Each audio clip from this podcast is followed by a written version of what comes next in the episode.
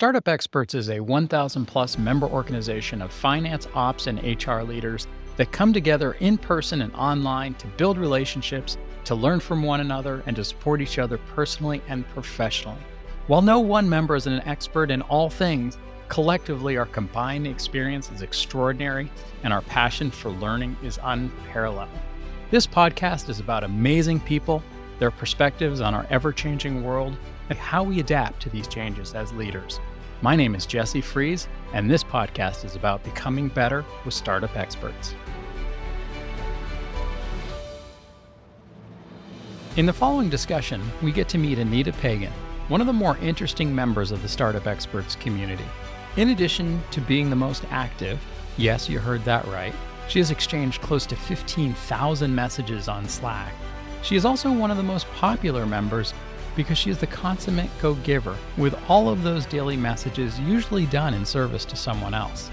In this conversation, we learn more about her career, how she landed in her current role, and we spend some time exploring our very own Startup Experts private leader circles. This program, while not widely known about, is one of our most popular offerings, and we have around 200 members that have participated. I hope you enjoy this conversation as much as I did. My name is Anita Pagin. I'm here in Silicon Valley. I'm a head of people and talent with a startup called JITX.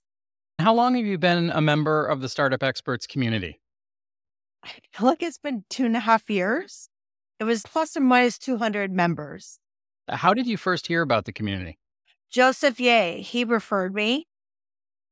He and I actually competed for talent together. I was working for a company called Meta that was an augmented headset a startup in San Mateo. He is working for Magic Leap. We were actually head to head going after the same talent and competitors. Later, we actually reconverged when we were both laid off from COVID and struggling. We were both very seasoned recruiters and having a hard time with it. I joined Startup Experts after I landed at JITX and after being a boomerang employee of my last org.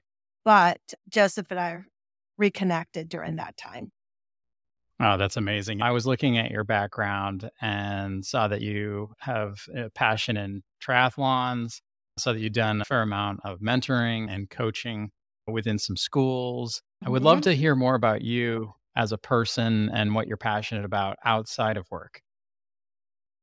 Yeah, born and raised in Silicon Valley. The technology and engineering here feeds me. So I have no big urge to move or to leave the coop, if you will. Met my husband out here as well. And so it just fell into place that we stayed put. We're able to afford real estate earlier in our careers that it, it worked out. Triathlons is fun because, and you might really understand this, Jesse. I really enjoy turning myself inside out, as painful as that sounds, especially where there's a finish line and I've got a nose for smelling the barn. Like, meaning, like, the beginning of the triathlon is painful. I'm literally having a monologue of this sucks. Why did I sign up for this? Blah, blah, blah. And then there's this point where the light switch just turns on, and I'm like, I'm in it. There's an adrenaline to it. It's a lifestyle. So even though I've given it up at this point, I'm still out cycling, running, swimming, but it's a lifestyle and I love to get back to it. It's somewhat of a part time or full time job. So it's not one that I could be doing right now with my career goals. But at the time, it was really good for me. And I was focused on half Ironmans. I've done like Wildflower, Vineman, Barbs, Alcatraz, a whole number of them, Big Kahuna, and I have some proud moments of it. It's super fun to drive over the Golden Gate Bridge and then look over your shoulder at the Alcatraz and go, dang, I swam that. There's proud moments to it, right? Yeah. For sure. Yeah. No, I have the same experience knowing that I yeah. jumped out of a boat out there and swam to shore. Yeah. yeah. And the scariest part of that, of actually swimming Alcatraz, was jumping off the ferry. I, I literally remember going, I spent really good money to jump off this ledge. It was like that moment of what do I, what am I doing?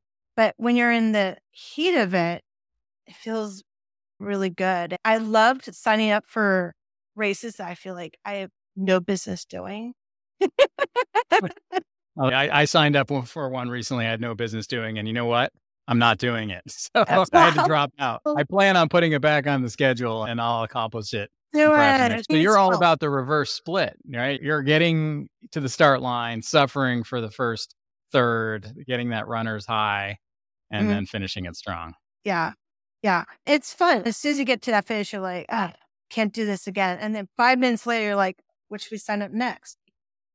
It's funny you say that. I met my wife. She is a big or was a big triathlete at the time. And then I caught the bug. And after she finished a, really long race in Wisconsin, she made me video her saying on record that she was never going to do one again. So I understand the sentiments. That's awesome. So I never ever gravitated to it until I met my husband. I don't exaggerate this, but you know that the dog and the car and their big goofy smile when their head is outside the window. That's how I feel on a bike. It's just so fun. It's just a blast. I, when I'm on the bike, I've just got this big goofy smile, like, hey, let's go. I love that. So it sounds like you're taking hiatus from triathlons. We'll have to get you out soon, maybe even start a startup experts tri team. You're a workaholic for sure because you're at a startup with first time founders and you're wearer of many hats. Yeah. Tell us a little bit about your background. How did you get into recruiting and now you're head of people at JITX?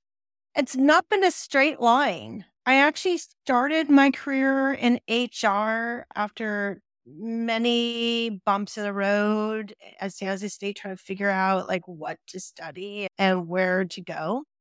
Started my career in HR, took a few different internships because at that time it was encouraged to take like at least three before graduation.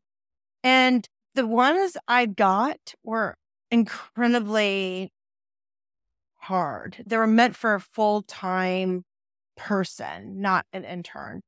One hired me as a generalist and to take on a specific HRIS audit project for a medical device company. The director of HR quit on the spot after two weeks. And she was new as well and just left me the dumpster fire. And that was so crazy that I actually showed up one day with one blue heel, one black heel, never recognizing until the end of the day that the heels are totally different lengths. I was like totally walking with a wobble all day. And I just was clueless because I was consumed with this dumpster fire. So at that point, I decided to move into recruiting, I was empowered to feel this responsibility of taking ownership from the very beginning, the foundation. What I coincidentally found recruiting to be a hard entry. So I actually went to a SHRM event, went right up on a stage, which was not character for me, pitched myself, sat back down. I get this card from Monica Caldani, she was the CEO of Scholastic Recruits. And she later hired me as an intern. I stayed with her for about five years, even after the internship. Went to an acquisition or two. We were acquired by Hot HotU, which in retrospect was before its time. It was literally a video based recruiting platform. And here we are on video recruiting people. They went through a bankruptcy, but we also acquired like the big recruiting platforms at the time, Job Direct and some others.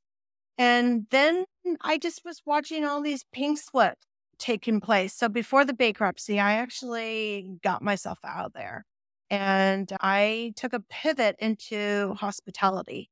I did that mostly because 9 11 happened and that was scary, especially for HR recruiting individuals. It was not sustainable. I was watching all these companies go down. People were getting pink slips.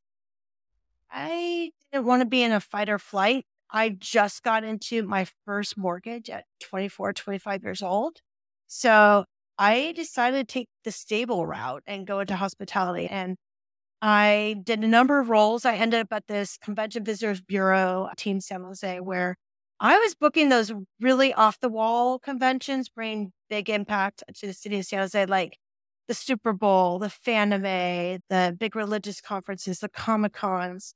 Kind of interesting because now I'm like this kitchen sink kind of a role, which in a weird sense of way, I'm using that hospitality time in my life. At that time, it also worked really well for my work life balance. I was competing in triathlons and allowed me some flexibility that I don't have in my career now. During COVID, there was a lot of change for me. It was a time of reflection for me personally. I was introduced to JITX, the startup that I work for now, through a computational geometrist. That person saw their need, made introductions, and through those conversations, my role emerged. I was hired as a head of talent, but later we changed the title to head of people and talent because I really wanted a title that kind of matched the scope of what I was doing. I'm a little bit more of a kitchen sink. I'm also touching things like negotiating our contracts or our bills and our office and helping with inbound and getting my CEO on podcasts. But I like where I'm headed now. Would you take us through uh, a day in the life of Anita at your current company? oh, that's a good one. I will literally start with coming into the San Jose office a few days a week. I go to our Berkeley office at least once a week or try to. And there's certain meetings that take place. We have a stand up meeting that normally is just an engineering meeting for most organizations, but in, in, in my team, they're all engineers except for me. But I joined this and I always have. I've always felt it's really important to be part of the business and to understand it as best as you possibly can. So I will join that and hear what's going on, what's being released. The other day, it's a mix of things. It could be one on ones with my team, it could be phone or video interviews that I'm vetting candidates. It's sourcing. It's sometimes just troubleshooting like benefits, taxes, payroll, all that stuff that goes with HR.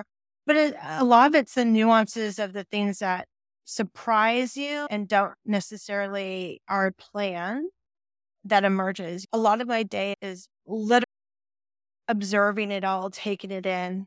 And sometimes it's office. It's like things like getting office supplies, Uh, negotiating the office lease, which is something I'm doing right now. It's little things and big things all together. A day in the life is so different from one to the next. We literally just went through open enrollment. So it's a lot of moving parts. Yeah, I think you're not alone. That's a very common description of just a day to day of chaos and context switching. I know there's a lot of members of startup experts that are in these roles where They'll start their day, whether it's in the office or virtually, and they don't know what's coming down the conveyor belt. You mentioned that you are working day to day with your founders who are first time founders, and that's a challenge for both the founder themselves, but also their team. Would you speak a little more around how you actively partner, coach, support, respond to founder demands? Yeah, that's a hard one. That's a joyful one. Uh, it's one of the elements of my job that I really enjoy, but I'm also learning day to day how to navigate. I'm in a special situation because I truly believe these are the founders for this mission. These are the right founders and they have the right characteristics. They also went through the Y Combinator. They were top of their class. They went through like a Dartmouth program. They have this amazing advisor through our VC, Sequoia. So they've got all like the right advisors behind them and they're really good about asking questions. They don't come in hot with all the answers. They're learning and we're learning together. But there's nuances in this that is hard because there's a lot of unknowns. The funny thing is our problem space has a lot of unknowns. So we're this is something we're really like used to at JITX. Everything is ambiguous. So we look at a piece of paper and we turn it around and keep turning around until we find the right angle. So there's not a perfect formula with working for first time founders. My advice is to get very comfortable and vulnerable, connect with these type of founders get to know them, get to know what's important to them. What do they want to achieve? What are their dreams? What are their their weaknesses, their strengths? Play to those strengths. Really be that person to complement those weaknesses to help compensate, but also have a network behind you and mentors that have advice for you. And a lot of times I'm soliciting advice and then I figure out how to plug it in. And to be honest, if I was to say what's my greatest learning and working with first time founders, it's the art form of doing that. That's a great share. Thank you. I want to switch gears a tad and allow the listeners to learn more about you Anita. What are you doing when you leave at mm-hmm. the end of the mm-hmm. day? Like, for example, over the weekend?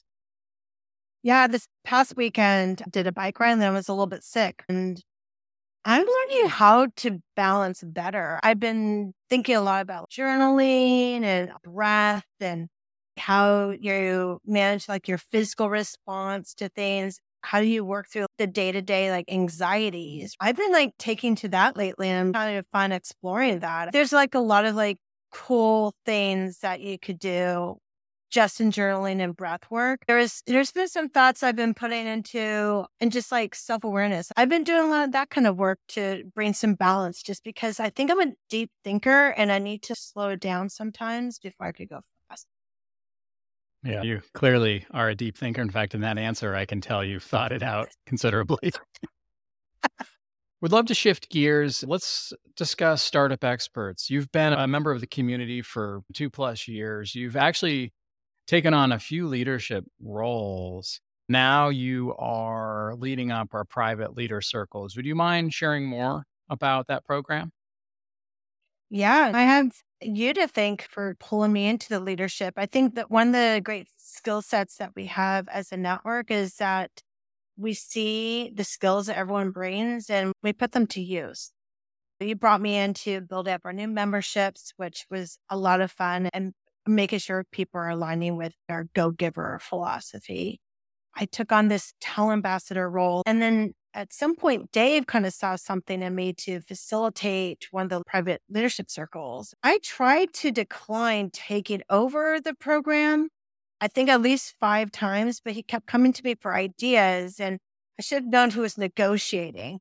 At that point, I didn't have the ability to say no. but Dave and I work really well together. We're like PBJ, and it just really works very well. Tell us what are the private leader circles? Yeah, it's a eight week program, anywhere from five to ten participants with a facilitator. Each week is themed with different topic, and it could be compensation and performance. It could be managing up or working with boards, leaders, first time founders, all kinds of topics. We dive into some very beefy questions, three questions, and go deep. We're walking case studies. The vulnerability and confidentiality is really important, but those case mm-hmm. studies that we could bring to the table, even if we're not talking specifically about our company and name dropping, but just bring the context in is powerful and the bonding happens, the knowledge sharing and learning is intense. It's like career coaching on steroids. This particular season, we have seven cohorts. I'm adding finance and operations for the first time, and I'm stupidly excited about that. This is going to be so fantastic. And those are like filled to the nines. I'm so pleased. That like it's not an itty bitty group, but there's wait less. I'm really excited where those are going to be able to go. I have only one of the cohorts that I personally facilitate, and that's the part two for HR. Those are people who've done this before. They're deeply committed um, and would go deeper into even bigger topics. But the team itself is a bunch of facilitators. We have a volunteer who built the playbook. Uh, that was Doris. She did an amazing job. Amelia built me a facilitation training. I built an orientation. So this is really a scalable program at this point that feels really uh, important for the network to have. And it's free. It's amazing. It's free. But this is like a crew of seven, eight, nine people, to be honest with you. It's not just me. Yeah. And you envision that program will last how long for each circle? So it's eight weeks, one hour sessions. And it's entirely virtual? Entirely virtual. Now, people do peel off and build some friendships and they get together. And there's one individual from a past cohort that she and I got together to do some like goal setting on our own. And she's now actually a facilitator in, in the group as well. Um, so people may come together even in person. This person happens to be in another state, so we can't meet, but people do get together. I know that happens. That's amazing. I love to hear how members are meeting each other and then keeping those relationships. I just got back from vacation. Joe Avent, she actually met me at the airport. That was awesome. Yeah, I absolutely adore Joe. She's a great mentor. I met her through one of the earlier cohorts, and the fact that she was able to fit that in and come to me at the airport, that's amazing in Florida. Yeah. We moved to the Slack workspace about two years ago, maybe even three. And I am exceedingly impressed that you have the most messages exchanged on the platform, which means that you're leaning in and dedicating a tremendous amount of time and energy to putting together excellent private leader circles. I want to thank you for that.